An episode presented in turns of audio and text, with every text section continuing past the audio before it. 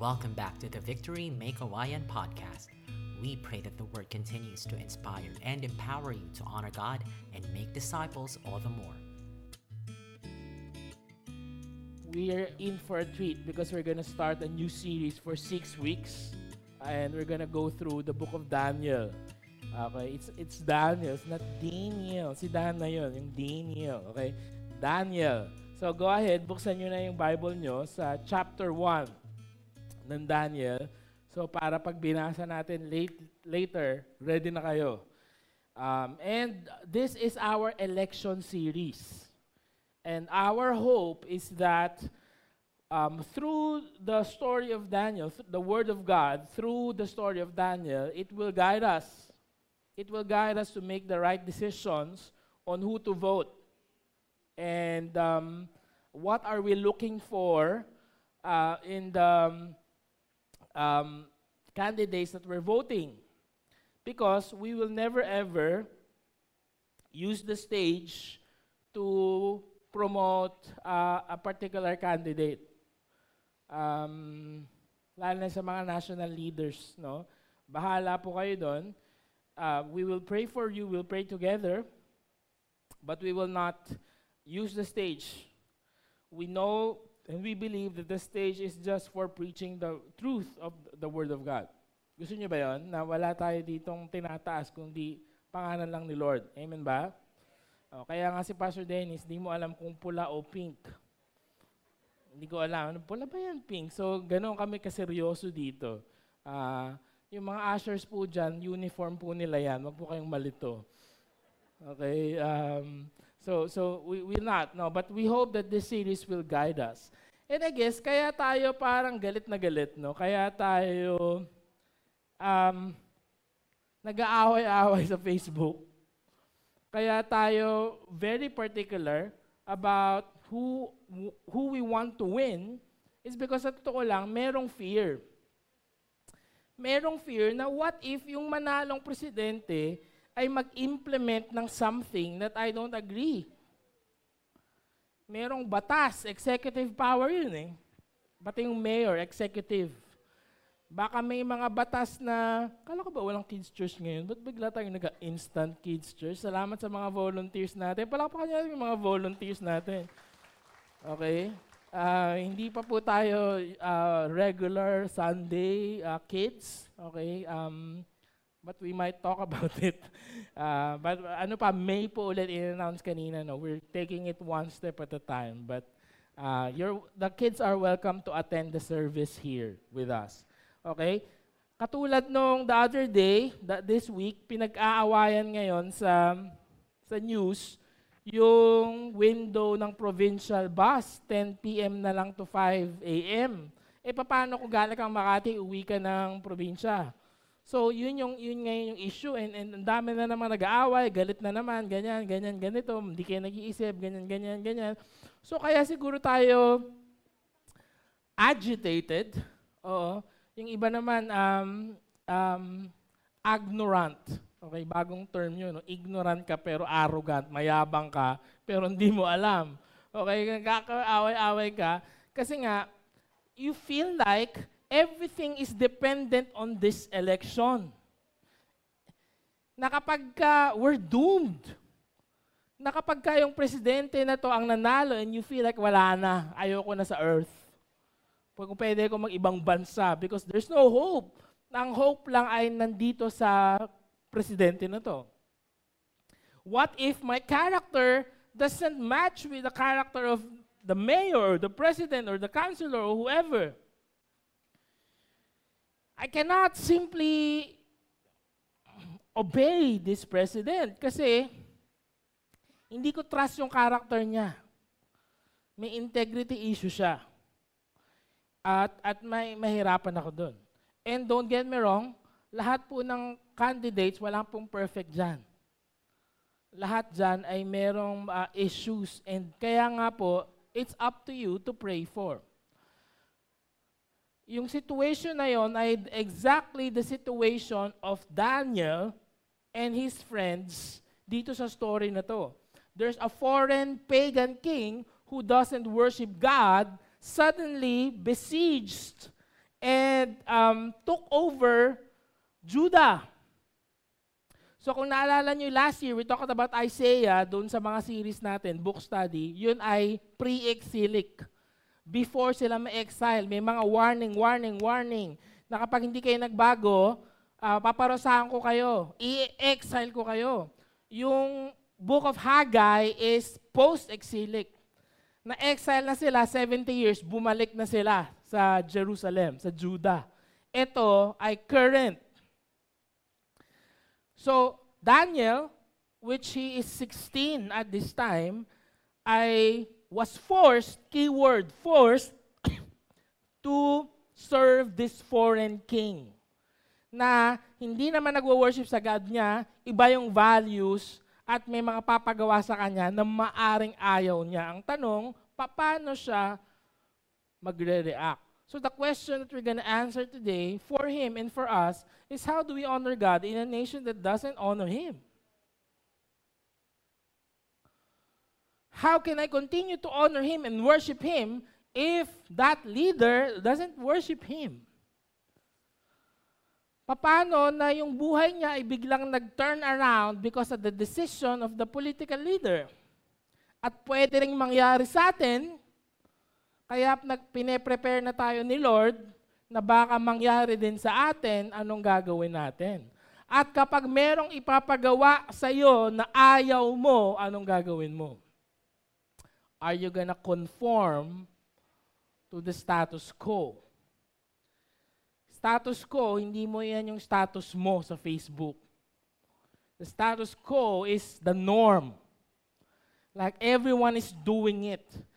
Like if if if that something is accepted widely, that becomes a status quo. And right or wrong, maybe that's what we've been practicing. Yun yung ginagawa natin. Uh, as a culture, as, as, as a nation. So, ang tanong, are you gonna conform?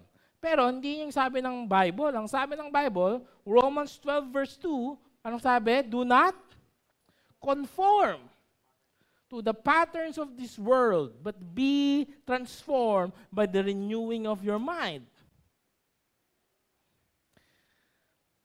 Sometimes peer pressure gets to us. Sometimes social media gets to us. We're afraid of what people will say.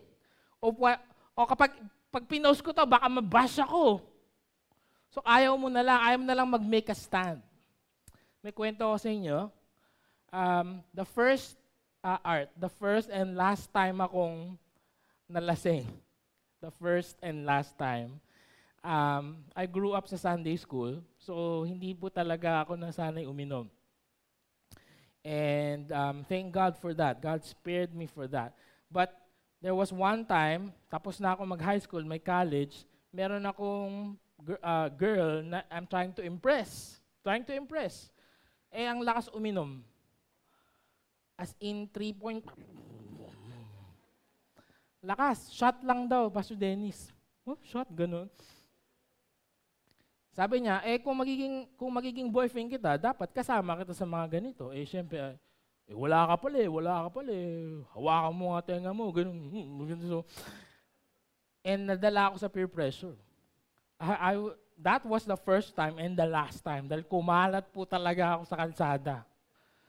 Okay, sobrang vivid na nagsusuka ako sa jeep, sobrang dumi ng jeep, tapos pati mga lungs ko nawala. Ay, grabe talaga. As hindi ako makauwi, hindi ko alam, buti na lang sa grace ni Lord. So sabi ko, never again. Ayoko na talaga. Again, it doesn't, hindi, hindi ko nga gusto eh. Nadala lang ako dahil, eh, wala ka pala eh. Ano ko pala? Peer pressure. What are we gonna do if we are in that same scenario? are we to say yes to what the world is saying? Let's look at what Daniel and his friends did. Daniel chapter 1. I dare you to go against the flow. Sabihin mo sa katabi mo, I dare you. Nakuha ko to sa Chosen, no? ito yung logo nila.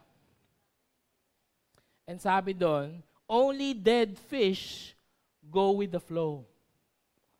Yung mga patay na fish lang ang umaagos kasama kung saan papunta yung tubig. Amoyin mo yung katabi mo, amoy patay ba yan? Hindi, buhay yan. So kung buhay yan, kaya yan to go against the flow. Everyone is doing it, I will do the exact reverse thing. If everyone is saying na okay lang mag-sex kahit di kasal, I will go against that. If sabi, okay lang na mamimili ng boto at okay lang na tumanggap na hindi ko naman po hiningi, binigay nila. Eh, lahat naman po kami tumatanggap. I dare you. Okay, kung nagawa mo yun the past few years, okay, you're forgiven. But I'm talking to you now. I dare you to go against the flow. Daniel chapter 1, verse 1 to 8. Tayo tayo, basahin natin to.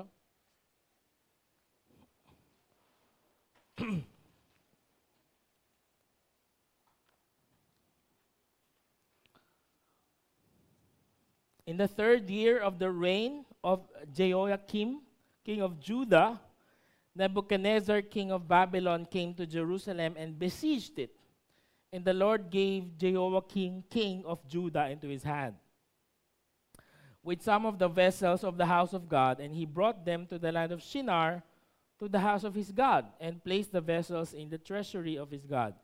Then the king commanded Ashpenaz, his chief eunuch, to bring some of the people of Israel, both of the royal family and of nobility, youths without blemish, of good appearance and skillful in all wisdom, endowed with knowledge, understanding, learning, and competent to stand in the king's palace, and to teach them the literature and the language of the Chaldeans.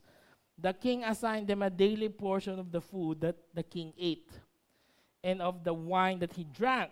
They were to be educated for three years, and at the end of that time, they were to stand before the king. Among these were Daniel, Hananiah, Mishael, and Azariah, the tribe of Judah. And the chief of the eunuchs gave them names. Daniel he called Belteshazzar, Hananiah he called Shadrach, Mishael he called Meshach, and Azariah he called Abednego. God bless the reading of his word. Please take your seats.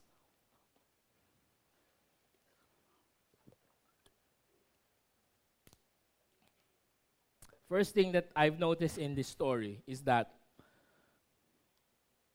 life happens and the unexpected happens. When the rubber meets the road,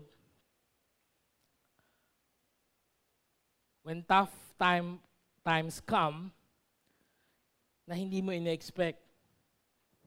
Sometimes you planned it to go this direction, it did not happen. It went the other way. And it's not always the result of yung wala yung presence ni Lord. Okay, kasi yan, yan ang mindset natin eh. Parang pagka maganda yung buhay, nandiyan ang Diyos. Pagka pangit ang buhay, wala ang Diyos. That's not entirely true. Let's look at the story. Okay, in the third year of the reign of Jehoiakim, king of Judah, Nebuchadnezzar, king of Babylon, came to Jerusalem and besieged it. Besieged means conquered or to sacrifice. Okay, sinakop. And the Lord gave Jehoiakim, king of Judah, into his hand. Tingnan nyo, no? Either of the verse 1 and 2, pwede mong mawala, pwede mong tanggalin. Tanggalin mo yung verse 1, maintindihan mo. The Lord gave Jehoiakim, king of Judah, into Nebuchadnezzar's hand. So maintindihan mo na sinakop ni Nebuchadnezzar si Jehoiakim. Okay? Pwede rin yung verse 1 din in the third at wala yung verse 2 in the third year of the reign of Jehoiakim king of Judah, Nebuchadnezzar king came to Jerusalem and besieged it. Pero bakit nandyan? Bakit seemingly inulit? Bakit parang parang dalawang beses minention? Because these are two perspectives na nangyayari din even to our lives right now. Number one is secular history. Ibig sabihin, ito yung nangyayari, um, this is the thing that we see. Nakita natin na malakas si Nebuchadnezzar, okay, siya yung superpower nung time na yon. Obviously, kayang-kaya niyang talunin yung Israel. Okay, pero ang totoong nangyayari, ah, hindi pala totoo. In the same time, ang nangyayari, verse 2, sino daw ang nagbigay ng Israel kay Nebuchadnezzar? Tingnan nyo. And the?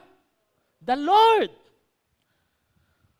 This is what you call biblical theology or biblical history. Ibig sabihin, mga kapatid, mukhang pangit yung nangyayari, mukhang binigay ng Diyos sa isang, ay, sarap dito. Pwede bang dito na lang ako? Sarap dito. Mukhang binigay ng Diyos sa isang evil na king. Mukhang pinabayaan ng Diyos sa isang evil na king, yung Israel. Pero no, Lord, the Lord God is still in control. Excuse me. Buti wala na. Buti hindi na magpipreach ng 4 p.m. or ma- ano na lang, mime na lang bro. Wala na akong boses. So, this gives us so much confidence, guys, na hindi totoo na everything hinges on kung sinong mananalong presidente. Kaya pwede kang mag-relax ng konti. Naku, naku, mananalo na ako, matatanda ko, wala na, mag-ibang bansa na ako kasi wala na we're doomed because this guy or this girl or whoever won. As evil as Nebuchadnezzar is, God still allowed it to happen. Do you understand that? The Lord gave Jehoiakim to Nebuchadnezzar. He's, he's, he's in the background. Ito si Nebuchadnezzar, He is the hero of the Battle of Car- Carchemish. He defeated Assyria and Egypt. Sobrang galing niyan taong yan. He attempted three attacks on Jerusalem, 605 BC, 597 BC, and then 10 years later, 586 BC. So, sa labas, kumbaga ito lang, ito lang yung mga bababalita sa ABS-CBN at sa GMA. Breaking news, sinakop ng Nebuchadnezzar dahil napakalakas ng, ng, ng uh, Babylon niya, tinalo ang Israel. Ganun lang nakikita natin. Pag nakita natin, sinasakop ng, ng Ukraine, ah, ng Russia ang Ukraine, yun lang yung nakikita natin. But we don't see what's really happening at the background. Again, at the background, God is still in control. Hindi natin naalala na uh, Deuteronomy 28 pa lang, thousands of years ago, it was already prophesied. Sabi ni Lord, kung hindi kayo magbabago, I will bring a distant nation against you and it will swoop you down like an eagle. It's a nation whose language you do not understand. They will lay siege to your cities until all the fortified walls in your land, the walls you trusted to protect you, are knocked down. They will attack all the towns in the land the Lord your God has given you. Sabi ko last week, ang isang proof that the Bible is real is fulfilled prophecies. Napakasakto naman. They, they think they're safe when they built these walls. Masabi ni Lord, hindi, hindi yan ang hinahanap ko. Ang hinahanap ko, pusong repentant. Kasi kung hindi, allow ko siyang sakap, sak, sakupin kayo. Ito pa, sa Isaiah. Time is coming when everything you have, all the treasures you stored up by your ancestors will be carried off to Babylon. Hindi siya Babylon. Ano? Pwede mong tawagin yung asawa mong Babylon. Pero ito, Babylon. Nothing will be left, says the Lord. Some of your own descendants will be taken away into exile They will become eunuchs who will serve in the palace of Babylon's king. Eh di ba ito na yung nangyayari ngayon kay Daniel? I, an author said this, sabi niya, God's ways are behind the scenes, but He moves all the scenes which He is behind. God is pulling the strings. Okay, just like a puppet show, di ba? Pag may nagpa-puppet show, lalo na yung ventriloquist. Alam niyo yung ventriloquist, yung, yung siya din yung kumakausap sa sarili niya. Ang galing. No, tapos, may, minsan may scene pa yon na puro siya, siya din pala yung nagpalabas ng sun, siya din pala yung nag, and then may animal siya din pala yun, nagpapalit-palit lang siya ng boses. And it's amazing, it's an amazing show. Only to find out that it's just one person doing all of that. You know what? You can trust the sovereignty of God. I think it was Charles Spurgeon who said, The sovereignty of God is my pillow when I sleep at night. Ibig sabihin, pwede kang makatulog. I'm not saying wag nating siya sa atin yung ating iboboto. Ha? Eh, yun naman pala, eh, bahala naman pa sila si Lord. No, no, no, no, no. Sabay na lang yayari to. Okay? We're being faithful on who we're gonna vote. We are gonna vote. Please vote. Exercise your right to vote. Whoever that is, at kung sino man manalang presidente. And even if I don't like him or I don't like her, I will support that president with all of my heart that alam kong si Lord lang naglagay sa kanya. Pwede ba nating maging stance yun? At pwede ba tayo tigilan natin pag-aaway? Tayo mismo dito nag-aaway-aaway.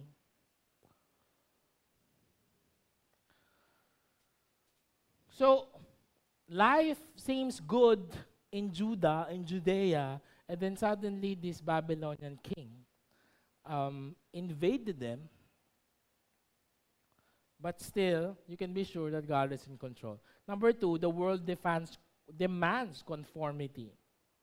Then the king commanded Ashpenaz, his chief eunuch, to bring some of the people of Israel, both of the royal family and of nobility. Okay, so anong hinahanap nila?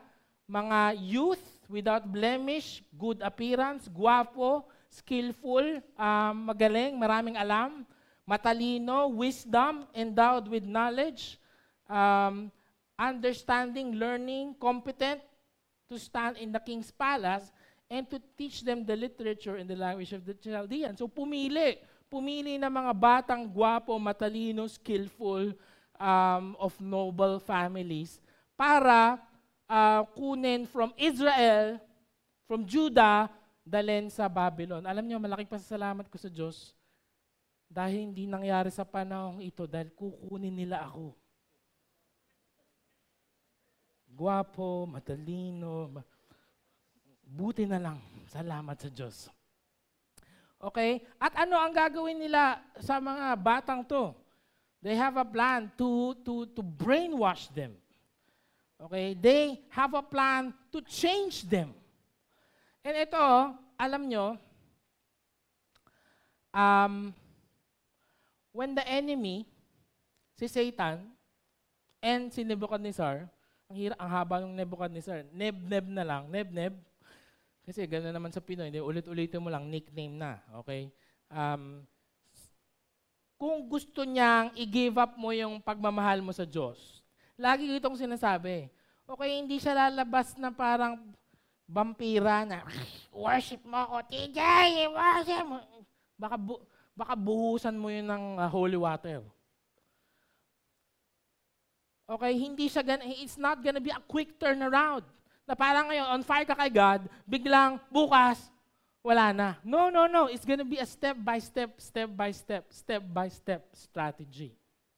Okay, tingnan nyo, ang unang ginawa sa kanila, number one, kinuha sila sa kanilang pamilya, nation, Diyos, uh, church, you can say that, at in-isolate sila.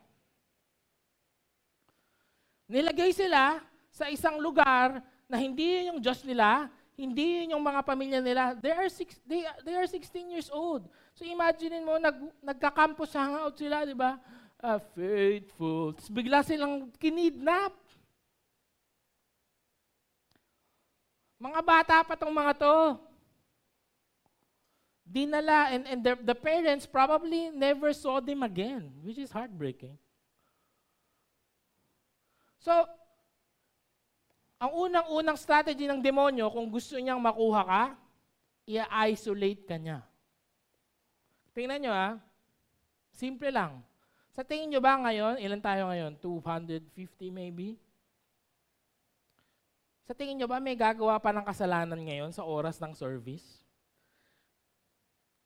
Di ba wala? Bakit? Magkakasama tayo eh.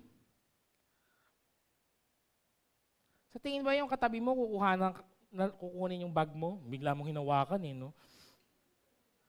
Baka hindi. Nasa service shape. Meron mamaya. Sa tingin nyo ba may mag-open ng porn ngayon sa mga cellphone nyo? Tigas naman ng mukha mo. Bakit? Sama-sama tayo eh. Pero anong unang gagawin ng demonyo? I-isolate ka. Kaya mo na yan, mag-isa ka na lang.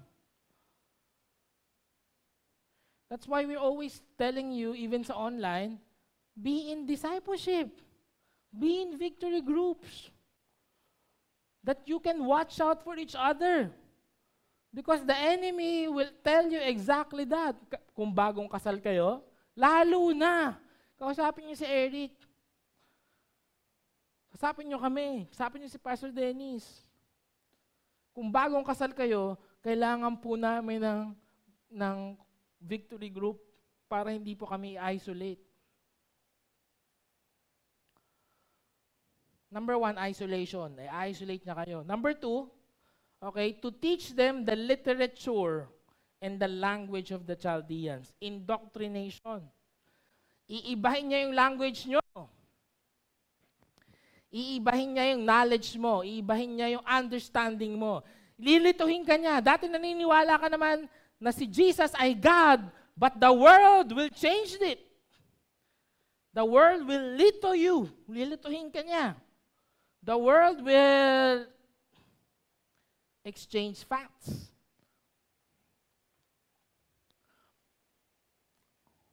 Dati, dahil laking kids church ka, kahit matisod ka, ay, hallelujah. Eh, nasama ka, na-isolate ka eh, nag-college ka. Ngayon, makasama mo, puro, ay, PI, pre! Puro ganun yung language. Okay lang naman kung, sheesh, kung ganun lang okay naman, okay na ako doon. Sheesh! Pero yung ang lutong mo na magmura, English pa. Hi, this is good, you mother, father. Nahawa ka na eh. Iba ka na rin mag-isip. Iba ka na rin gumalaw. Kak kaka-social media mo. So, ingat lang. Because social media is one big indoctrination machine. Kaya nga maraming fake news. Di ba? Nag-verify man, ng, man lang ng fake news. Uy, grabe. Kahit ngayon sa eleksyon, ay grabe pala si ito, ito pala ginawa. Chinek mo man lang ba? Eh maraming trolls eh. Alam niyo, yung binabayaran lang para para mang, mang manira. Tapos naniwala ka. Yun ang masakit. Yung social media, one big indoctrination machine. Kung ano yung knowledge ng mundo, pinapasa sa atin. Number three, ah, ito na yung pinakamahirap. Pagkain na to eh, pagkain. So yung mga knowledge, knowledge, ah, hindi, hindi po ako matetempt dyan. Knowledge, wala po ako niyan. Okay? Pero yung pagkain, tingnan nyo ah, the king assigned them a daily portion of the food that the king ate and of the wine that he drank. Imagine yun. Of course, they were forced to go there. Probably, mga naka, naka ano sila, naka, ang tawag dito? Ang tawag sa Tagalog? Posas? Hindi, naka, nakatali. Okay, naka, may, may nahanap akong word eh. Ah, naka, naka, basta yun. Gapos, ayan. Nakagapos probably sila. Punta sila. Tapos, siguro yung si, si Neb Neb, good good cup, bad cup yung style. Bakit sila nakagapos? Pakawalan yung mga yan. Hindi sila dito mga prisoner. Di ba? Parang, ikaw talaga aspinash. Di ba? May, may drama pa. May drama. Pakawalan yung mga yan. Mga bisita ko yan. Pakainin yung mga yan. Mukhang nagugutom. Di ba? Temptation. Ano yung papakain sa kanila? Pagkain na hari. The food that the king ate is natural masarap yun uh, the wine that he drank, ano yun? Malamang fermented for thousands of years. Si Adan mismo yung ganun. sobrang, sobrang rare, pare. Si Adan mismo yung nag-wine press. Grabe yun. So, kung ikaw, bata ka, 16 years old, di ka ba matitempt? Ito pa, ito pa. You have to understand, eh, ito nga yung ayoko nung nagpunta kami sa Israel. Pare-parehas lang yung pagkain. Puro falafel, tsaka hummus. Puro tinapay. Puro tinapay, tsaka isda. Wala po talagang pork kasi bawal yon sa kultura nila.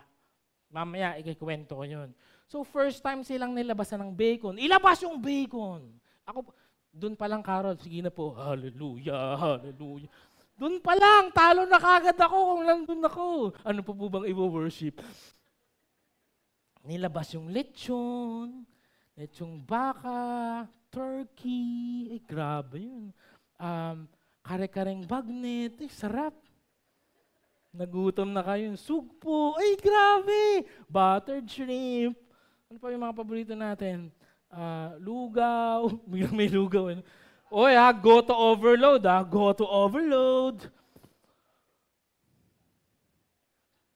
So, yung pa lang, parang what? So, temptation. Hindi pa yon. Pinakita sila kung gaano kaganda yung Babylon. Eh, ganyan kaganda yung Babylon. Ay, yung mga napawaw, Lord, bahala na po kayo sa kanila. Eh, talaga na mapapawaw ka, no? Tingnan mo naman, napapa, napapaligiran ng Euphrates River. Okay, tapos ito may gondola. Biglang naging Venice, no? may kumakanta pa. Uh, oh, mariposa, galing dyan. Okay, pag zoom in mo to, this is what you call the hanging gardens of Babylon. Yan, the ultimate plantitas dream. Uh, yan yung itsura ng loob. This is the Ishtar Gate sa katabi Ishmun. Tsaka Ishsan. Ni-recreate lang nila. Of course, hindi na nila mahanap yung totoo. Now, kung ikaw yon, imagine mo ikaw si Daniel, si Hananiah, si Mishael, si Azariah, malamang narilito ka na. Teka, mabait naman pala tong si King Nebneb eh. Kala ko ba masama to? Mabait oh, pinapakain tayo. Tsaka, tsaka mukhang okay naman dito sa Babylon. Tsaka, tsaka uh, uh, mukhang, mukhang masaya naman. Tsaka, eh, hindi nga tayo protektahan ng Diyos eh. Hinayaan niya tayong masakop. Di ba ganun tayo kay God? So temptation, pero ito yung pinakamatindi. Confusion. Kasi pinalitan na even their very name. Even their very name. Okay? And your name is your identity. Right? So dati yung Daniel, it means God is my judge. Biglang Belteshazzar. May Bel protect the king. Si Bel, hindi to si Vicky Bello, ah, is one of the gods of um, Babylon. And now, dati yung pangalan ni Daniel, about kay God, ngayon hindi na, about kay Bel na. Wow. So binabago yung identity. Ito yung dulo nito, mga pre. Hindi ka na makakaligtas dito kasi yung identity mo, kinuha na ng demonyo at kinuha na ng mundo. Si Mishael or si Hananiah, beloved of the Lord or Yahweh, biglang naging Shadrach, illumined by the sun god Ra. Si uh, Mishael, who is like God, biglang who is like Aku, the sun god.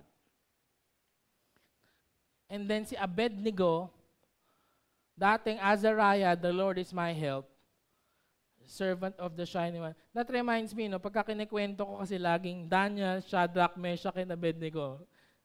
Kasi mas madali, eh, no? pero hindi. Babanggitin ko, Daniel, Hananiah, uh, Azariah, and Mishael. Kasi yun yung totoong kanilang pangalan. Guys, look up here. Tingin kayo. Tingin kayo sa akin. Important to. Don't let the world change your name.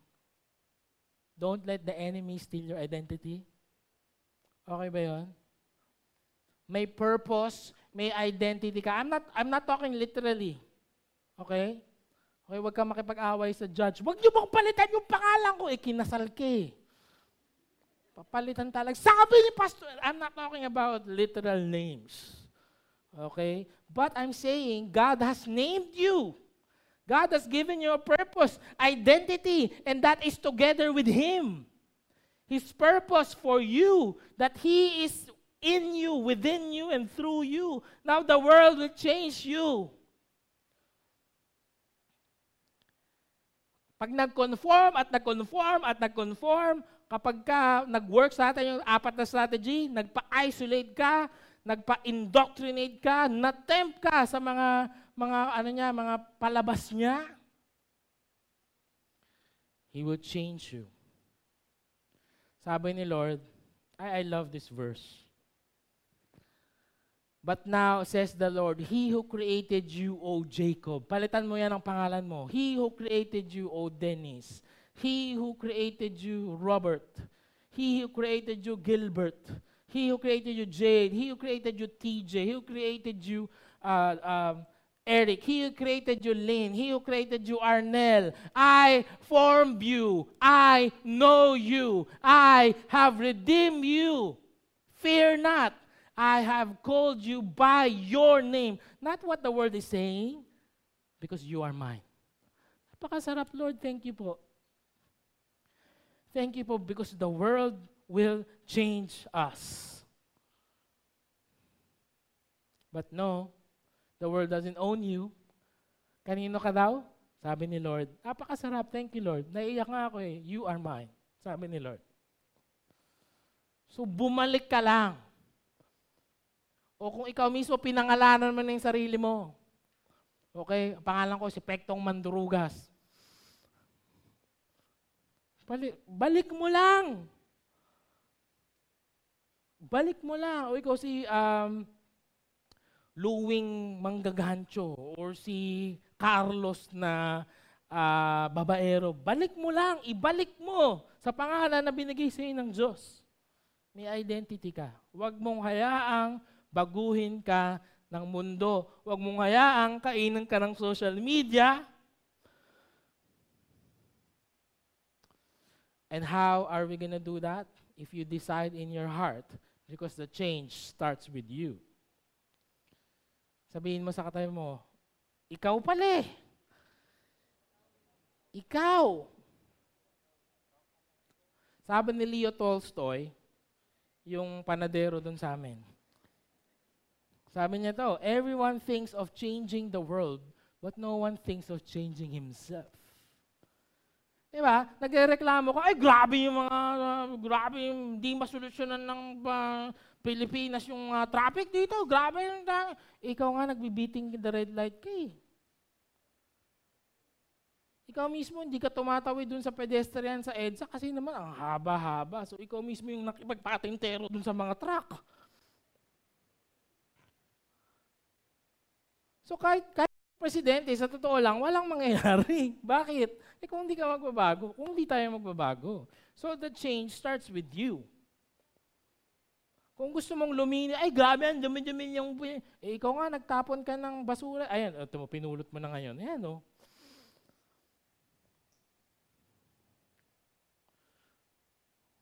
Kung lahat tayo magbabago, magbabago yung Pilipinas, kahit sino pa yung presidente. And it's our resolve that we start within us. But Daniel resolved. In another, in another translation, he made up his mind. In another translation, he is determined.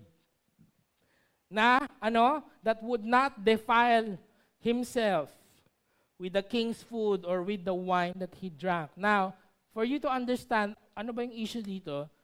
There are certain food na bawal sa kanila na in order sa book of Leviticus. Again, context nila to.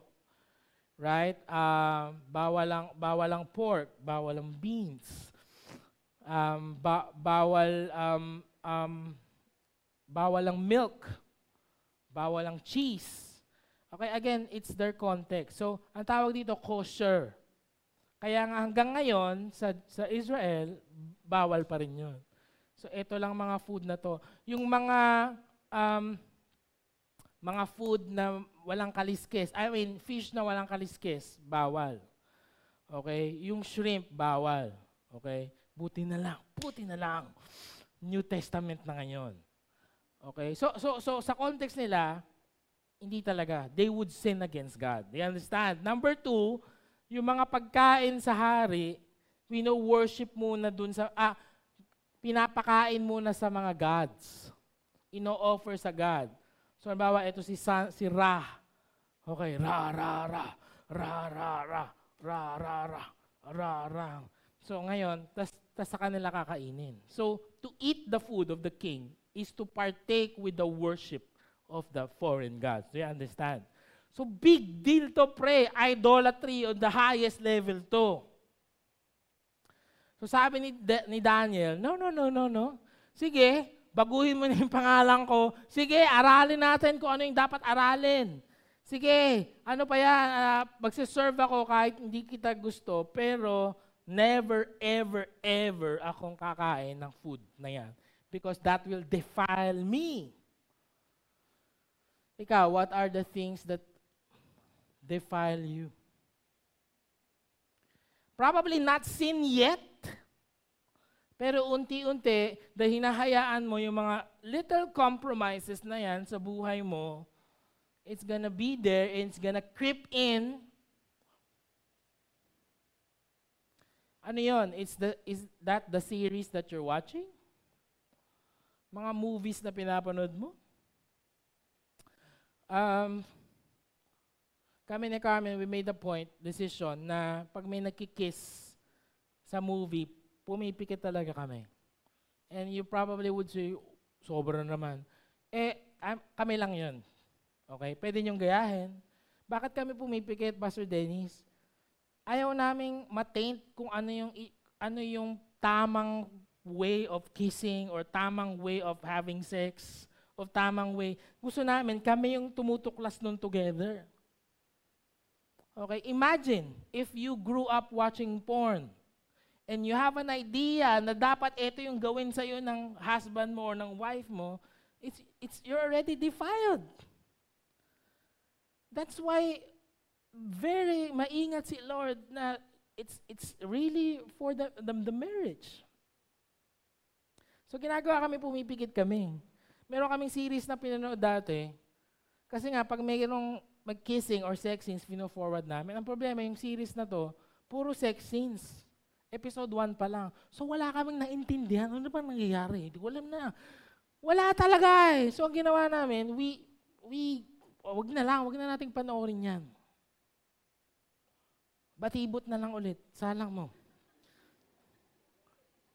Kasi it's not worth it eh. Naalala ko dati, nung single pa kami sa Victor Ortigas, manonood kami ng sine, tapos biglang may, may sex scenes, magwo-walk out talaga kami. And you may say, sobra naman. Eh, kinikwento ko lang naman sa inyo. Hindi ko naman sinasabing gawin nyo din. Because I, I, don't, I, don't, I don't want to be defiled. Mag-ingat tayo kasi yung mga maliliit na bagay na to, nakala mo hindi ka naapektuhan, naapektuhan ka. Do you agree? Sabi sa Hebrews 4, nothing in all creation is hidden from God, everything is naked and exposed before His eyes, and He is the one to whom we are accountable.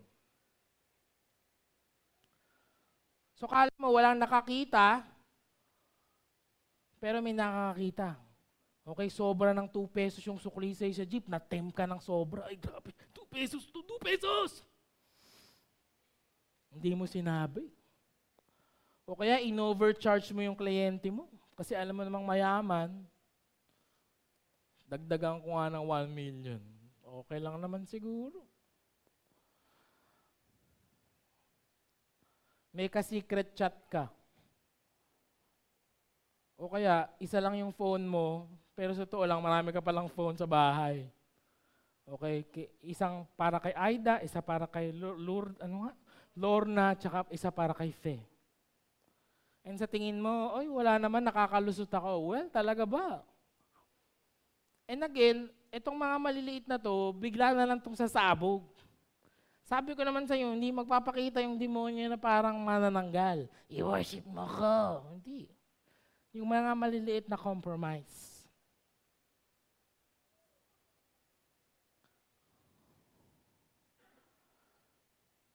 I hope that God, if we ask God grace, I know He will give us the grace to not defile ourselves. So, ayaw niya magpa-defile. Therefore, he asked the chief of the eunuchs to allow him to not defile himself. Tingnan nyo, ito very important. No? May pinapagawa sa kanila yung hari na ayaw nila. Hindi sila nag-rally. Hindi sila nagpa-interview sa ABS-CBN. Nandito po kami ngayon kasi po grabe yung bago naming king. Pinipilit kami kumain ng mga pagkain ganon. Grabe, pabaksakin. Ganon. Hindi sila gumawa ng onion kagad. O hindi sila gumawa ng um, um, uh, pabaksakin. Si Neb, Neb, pabaksakin. Alam nyo ginawa? Nag-request. Makikita natin next week, ganun din ginawa nila. Nag-request. Pwede bang di na namin kainin yan? Tingnan nyo, nung nag-request sila, and God gave Daniel favor and compassion in the sight of the chief of the eunuchs. By the way, hindi ko to nakasabi nung 9 a.m. kasi talagang 11 yung the best. Si Daniel lang yung nag unang nagsalita, di ba? Si Daniel lang. And yet his friends follow him. Because you know why? Doing the right thing is contagious. Kailangan lang talaga mag-step up ka. Pag nag-step up ka, I'm sure may, may gagaya sa'yo. Pero kung pare-parehas tayong maduduwag at magiintayan kung sino yung unang magsasalita, baka walang magsalita. Pero nag-request siya. And God gave them um, favor. Kwento ko na lang, ano, because uh, nagagalit na yung ano, text. Sabi tek, ganun. Hindi, hindi, hindi. Joke lang, joke lang guys. Love you. Kwento ko na lang. Sabi nung eunuch, eh, pag ginawa namin yan, kaso baka kami naman malintikan. Baka pag after 10 days, uh, sinub- sinubukan ka nila tapos baka lalamya-lamya kayo, yari kami. So sabi, sabi ni Daniel, uh, yung tatlo, haba mga pangalan kasi, sige, subukan mo kami. Subukan mo kami for 10 days. Bigyan mo lang kami ng vegetables to eat and water to drink. So ito ang nagpapatunay na dapat vegan tayo lahat. May vegan pala doon. Um, at hindi, ICGC ang tawag doon. Okay? Again, sa context nila. Context nila. Okay? Um, um, kasi baka wala na mag-church. Pag sinabi natin bawal ang pork, nako, ay talagang hindi totoo yung victory niya. Nasubukan eh, no? Vegetables to eat. Okay? And, okay, tapos kapag ka, Kapag ka, tingnan mo kami after 10 days and then deal with your servants according to what you see. Kung talagang papayat-payat kami at tutong lalamya-lamya kami after 10 days, edi sige, parusahan mo kami. Pero, tingnan nyo yung nangyari. Um, at the end of 10 days, it was seen that they were better in appearance. Mas gumwapo pa. Fatter in flesh. Lum- may laman sila. Then all the youths uh, ate the king's food. So the steward took away their food and the wine they were to drink and gave them vegetables. Ano yung favor, uh, lalanda natin to, ano yung favor na nakuha nila kay Lord? Uh, three things. Number one, reverence. Ibig sabihin, pag gumawa ka ng tama, at alam ng Lord kung sino yung Diyos mo, mahahawa sila doon. Ay, grabe itong pamilyang to ah. Pag ganito yung mga Faustino, parang bless, lagi. Parang gusto ko rin yung kung sino man yung, saan ba sila nag-church? Gusto ko rin i-worship kung anong ginagawa. Kasi makikita eh. Makikita ano nangyari. Puro vegetables lang kinain nila, mas gwapo pa sila. Ay grabe, gusto ko rin yung ginagawa nila. Reverence to God. Okay? Uh, as these four youths, God gave them learning and skill in all literature and wisdom, and Daniel had understanding in all visions and dreams. Competence prominence. Reward ni Lord sa kanila because of their faithfulness, lalo pa silang mas naging competent, lalo pa silang naging matalino, skillful, um, wise. Si Daniel can now interpret visions and dreams. Okay? At the end of the time, when the king had commanded that they should be brought in, kasi meron silang training for three years.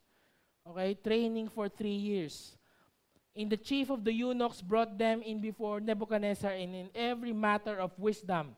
Okay, ulit. And in every matter, sa lahat ng bagay, uh, wisdom and understanding with which the king inquired of them, he found them ten times better than the magicians and enchanters in his kingdom. At the end, when they stood their ground, they resolved Okay? They have this, this foreign king who's forcing them to do things that they don't agree. They stood their ground. They did not deny their faith. They honored God in times of crisis. God rewarded them that they will be 10 times better. Tingnan mo yung katabi mo, magiging 10 times better din yan. 10 times yung weight, 10 times yung Ayaw na, no? In Jesus' name, Jesus' name. Ten times, alam nyo, papagalingin ni Lord yan. Kung yan ay manager ngayon, pag, pag yan ay hina, i, inihilera sa ibang mga manager ng mundo, ten times better siya than sa mga yon. Okay, yung mga music team na mga singer dyan, pag hinilera yan sa mga singer sa, sa labas, ten times better sila yung mga father dyan, 10 times better. Mga father, gusto niyo ba yun? Okay, 10 times better ka than the fathers of the world. Ako gusto ko yun, kahit yun lang. Okay, yung mga mami dito, mga mamshi, 10 times mas maganda yung mga plant nyo than other plants. No, uh, the way ma- magiging mga homeschool teachers kayo sa mga anak nyo, paano nyo sila alagaan, paano nyo sila papalakihin, 10 times better ng mundo. Gusto niyo ba yun? Yung mga mga business dyan, 10 times better. Because si Lord yung nagbibigay sa atin in, in areas of prominence. Sabi ni Lord, He gives grace uh, he opposes the proud but gives grace to the humble. Popromote ka ni Lord. Okay? And last, influence. Daniel was there until the first year of King Cyrus. Hindi naman si King Cyrus yung king niya, si Nebuchadnezzar. Eh. Nag-start yung story natin, 602 BC, hanggang 536 BC, daw, nandun si Daniel, 70 years siyang nandoon sa service ng king. Sometimes, and I'll end with this, I, um, sometimes, pinagpapalit natin yung mga, yun nga kasi, parang peer pressure. Eh, pagka hindi ako umuo dito, anong sabihin nitong mga barkada ko? Pag hindi ako sumama dito, magbabar daw sila. Eh baka dapat sumama ako. Eh yung reputasyon ko, paano na? Okay? Pagka, pag hindi ako nakishare dyan, kapag hindi ko ginawa to, no, no, no. Ayaw natin yung influence na panandalian lang. Kasi si Daniel, 70 years, and he served four kings. Four kings yung kanyang na-influensyahan at nakikinig sa Kanya. Kasi because of one decision. Isipin niya, no? One decision changed his life. One decision na pwede siyang mamatay, as I call the music team. One decision na pwede siyang makulong. One decision na pwede siyang mapalayas, patain. Kasi he's, he is saying no to the king, but that decision changed him, the life of his friends, how they see God, and how He influenced four generations of kings. Because He chose not to defile Himself. We go back to the question, how are you going to honor God in a nation that does not honor Him? Anong pipiliin mo? Ple- pleasing the people around you magko-compromise ako kasi para mat- matuwa yung boss ko, samahan ko yung boss kong mag-gentleman's club kasi baka ma-promote ako. Sino gusto mong i-please? Please mo yung tao na panandalian o i-please mo si God? That He will give you reverence, competence, prominence, and influence. I pray that all of us will have the grace to trust God. One last story. There's um, this trapeze artist that were interviewed in an article. And they have this net. Okay? Ito yung safety net. So, the, of course, the journalist asked the question, bakit kayo may net? Kahit parang obvious naman yung tanong. Yung sagot. Sabi nila, for two things. Number one, so that pag nalaglag kami, we will not die. We will not break our necks. Pero the number two is what amazed me. Sabi nila, so we will not fall. Di ba parang baliktad? Dapat ang sagot nila, so that if we fall, we will not die. Eh, yun na nga yung number one. Pero sabi nila, number two, para hindi kami mahulog. So, ano ibig mong sabihin? Sabi nung reporter. Kasi pag wala yung net, ninervyusin kami. Hindi kami makakatalon. Hindi kami makakapag-perform. Uh, lalo kaming mahuhulog. Kasi may nervyos. Okay? Tawag natin doon, may, may, anong tawag doon sa puso? May, anong tawag natin doon? May, oo, may kaba. May kaba yung puso natin. Okay? Pero since nakikita namin yung net, mas nakakapag-perform kami, mas nakakatalon kami, mas nakakapag-tumbling kami. We can dare to do the impossible things because we see that there's a net. Alam niyo ba, we have the greatest net of all. Sabi sa Deuteronomy 33:27, The eternal God is your refuge, and underneath are His everlasting arms. As you dare this morning to challenge the status quo, to go against the flow, okay, to honor God regardless of what people are saying, to stand up for what's right, to be brave and say, na, mukhang ako lang gagawa na ito sa school namin, pero pag ginawa ko to, ma-honor si God. GG, gagawin ko to. Remember that your lives under the refuge is like a safety net that He will catch you if you fall, and that is our everlasting God. So, pwede ka nang mag-dare. Amen. Palapakan natin si Lord.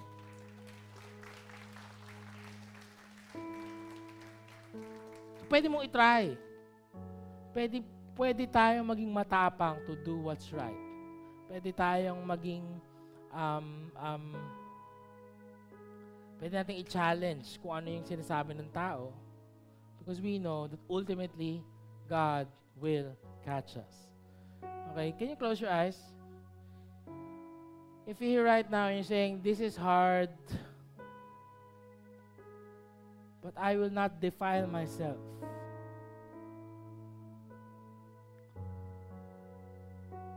Even if it's gonna be unpopular, counterculture, I want to honor God in my life, in my family. And and because of it, I know that there's a promise that he will catch me. I want to honor God. Even if no one around me is honoring Him. If that's you, raise your hands. I will pray for you. Lord, salamat po sa mga kamay na to na nakataas. Um, Go ahead, huwag ka mahiya. Raise your hands. You're saying, Lord, tulungan mo ako to challenge, to go against the flow. Lahat sila, ito yung ginagawa. Lahat sila may kabit. Ako lang wala. Lahat sila ginagawa tong masasama. Ako, I will counter it by your grace. Thank you, Lord. I pray for these hands.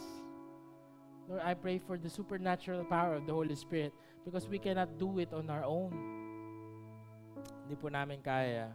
Thank you, Lord, na meron kaming assurance, na meron kaming net underneath. Nandun ka. Your eternal hands and arms are there. Thank you, Lord.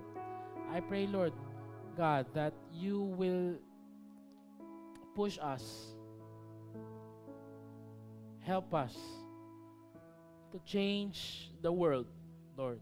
One decision at a time. Katulad ng ginawa ni Daniel. Thank you, Lord. We, we honor you, Lord, in Jesus' name. Amen. Thank you for joining us listen to the preaching of the word. As we seek to live out what we have heard, we are here to journey along with you.